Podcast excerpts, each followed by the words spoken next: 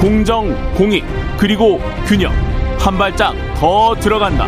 세상에 이익이 되는 방송. 최경영의 최강시사.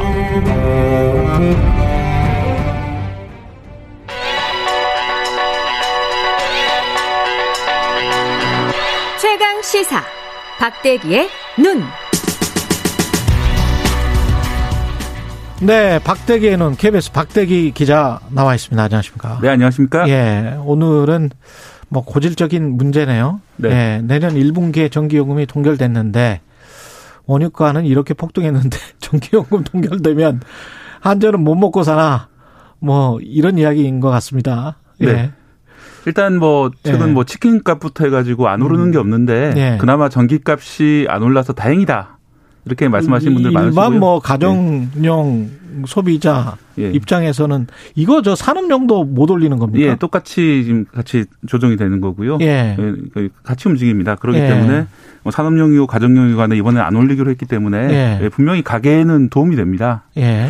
하지만 이 업계 원래 인상을 어느 정도는 하려고 그랬어요? 한전에서? 네, 한국전력에서는 1kW 시당 3원 인상안을 이번에 냈는데 3원. 예, 그러니까 350kWh 정도를 일반 가정에 쓰거든요. 예. 한 달에 1,000원 정도 인상하자 이렇게 냈는데 이 최종 결정은 정부가 하게 돼 있습니다. 정부가 그쵸. 뭐 위원회를 열고 여러 의견을 수렴해서 하게 돼 있는데 뭐 결국은 정부가 결정하는 거니까 종합적으로 판단했을 때 최근 고물가로 시달리는 국민들이 많다 이런 이유로 동결을 시켰습니다. 이게 산자부 소관 아닌가요? 원래 한국전력은? 네, 산자부에서는 사실은 좀 올리고 싶었던 뜻도 많았던 것 같아요. 예. 그런데 최종적으로는 그 기재부랑 협의를 하게 돼 있거든요. 기재부는 또 물가를 걱정할 거고. 네, 그렇습니다. 예. 특히 아시다시피 기재부가 정부 부처 중에서는 갑오부갑이라고 하죠. 예산을 지고 예. 있기 때문에 예. 기재부가 그냥 단순하게 의견을 들으라 뭐 이렇게 돼 있지만은 예. 그 의견이 바로 이제 정부 의견이 되는 경우가 많이 있습니다. 그렇군요. 이번 같은 경우에도 네. 기재부에서 물가를 관리하다 보니까 결국 공공요금을 동결시키자. 그래서 전기요금도 동결됐습니다. 이게 시장의 원리로 따르면 한전도 볼멘 소리를 할 수밖에 없을 것 같은데요. 이게. 네, 올해 예. 처음으로 이제 연료비 연동제가 도입됐던 거거든요. 예. 이 취지가 이제 연료비가 쌀 때는 전기요금을 깎아주고 연료비가 오르면 전기요금도 올려서 한전의 그런 어떤 경영상의 문제들을 좀 해결해보자. 네, 그런 차원에서 올해 처음 도입됐는데 사실상 올해 전체를 놓고 보면 영원히 오른 셈이기 때문에 예. 올해처럼 고유가 상황에서 한전이 상당히 어려워졌죠.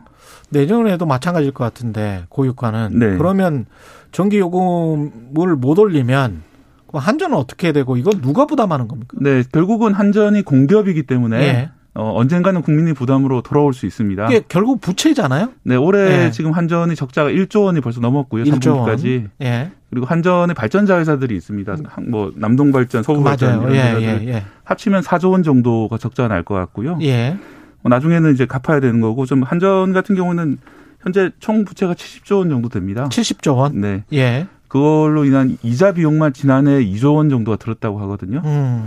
이런 문제 때문에 결국 후대로 이런 문제들을 넘기는 게 아니냐. 예. 좀 이례적으로 한전 전임 사장인 김종갑 사장도 페이스북에 좀 답답하다. 예. 이게 올바른 일이냐 이런 심정을 토로하기도 했습니다. 근데 사실은 이 탄소 중립 우리가 가면 갈수록 유럽이나 이런 나라들도 사실은 전기요금이 굉장히 높고 탄소 중립을 위해서도 그 전기요금에 그런 탄소 중립 정책을 위한 부담금 비슷한 거를 막 넣어버려서. 네, 그렇습니다. 예. 독일 같은 경우가 대표적인데 예. 한 24% 정도를 전기요금 중에 그게 탄소 중립 관련된 비용이 들어가고요. 이거 가지고 탄소 중립 정책을 위한 네. 뭐 에너지 전환 정책으로 쓰자. 네. 이거잖아요. 네. 그 때문에 이제 전기요금이 보통 2배, 3배 정도 우리나라보다 높은 나라들이 유럽에는 많이 있고요. 그렇죠. 우리나라도 이제 그런 비용들을 좀 부담시켜 나가야 되는데 아직은 적게 비용이 부담이 되고 있습니다. 비용이 적은 건 좋은 일이지만 나중에는 청구서가 날라올 거거든요. 분명히 청구서가 날라옵니다. 네. 그때가 되면은 상당히 우리 후 세대 먼 세대가 아니라 한 0.5세대나 1세대 정도 뒤면은 상당히 많은 돈을 한 번에 부담해야 될 수가 있습니다. 이게 점진적으로 이것도 좀 스프레드라고 하죠. 나눠서 내야 되는데 소득세도 사실은 너무 적다. OECD에 비해서 뭐 이런 다양한 결과가 있기 때문에 다양한 통계가 있기 때문에 참 걱정이긴 하네요. 예, 전기요금뿐만이 아니고 가스요금이나 다른 공공요금도 다 동결. 했습니다. 네, 잘 아시는 분들 많이 계시겠지만 올해 예. 특히 천연가스 요금이 엄청 많이 폭등했잖아요. 예. 올 초 대비해서 2배, 3배 정도 올랐는데 그래서 가스공사에서도 가스비를 10% 올리자 이렇게 안을 냈는데 그것도 마찬가지로 기재부 협의를 거쳐가지고 동결이 됐습니다. 이게 약간 좀 선거를 의식한 그런 것도 있는 것 같은데요. 뭐 다소 그런 얘기가 나오는 것이 사실은 예. 이제 1분기는 동결이 되는데 예. 2분기부터는 어떻게 될지 모르겠다는 식으로 약간 얘기를 해요. 기재부 쪽에서 나온 얘기를 들어보면은 내년 1분기가 사실 물가 인상의 고비이기 때문에 1분기를 넘기고 나서 그 뒤로 좀 분산을 해서 올리자 이런 발언을 했거든요. 일단은 시간을 벌자. 네, 그렇다면은 예. 아마 2분기에 다시 이 여러 가지 요금들에 대한 인상 논의가 다시 나올 것 같습니다. 아, 그러면 훨씬 더 요금 뭐랄까요? 인플레이션 압박이 더 심해질 수가 있겠습니다. 2분기 이후에는 공공요금까지 네. 오른다면. 근데 주주들 입장에서는 한국전력이랄지 한국가스공사 같은 경우는 지금 상장돼 있죠. 네, 그렇습니다.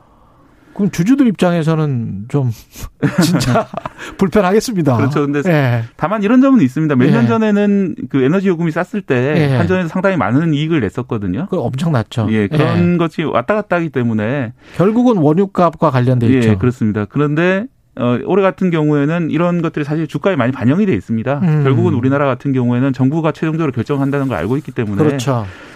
다만 이제 이런 사실을 모르고 투자하셨던 분들이 상당히 좀 억울한 그런 심정이실 것 같습니다. 아, 이거는 이제 기본적으로는 아셔야 돼요. 예, 한국전력의 주가는 원유, 그 다음에 정부의 공공연금 정책 예, 크게 좌우되고 있습니다. 물가는 어떻게 될 것 같습니까? 일단 이제 물가가 최근에 오르고 있잖아요. 예. 다들 알고 계실 텐데 중고차 가격이 대표적입니다. 중고차 예. 가격은 정부가 통제를 안 하기 때문에 일단 올라가고 있는 상황인데 이게 일시적인 것인지 아니면 중장기적인 것인지 이야기가 많이 나오거든요. 알겠습니다. 여기까지 듣겠습니다. 말씀 감사하고요. 박대기의 눈 KBS 박대기 기자였습니다. 네, 감사합니다.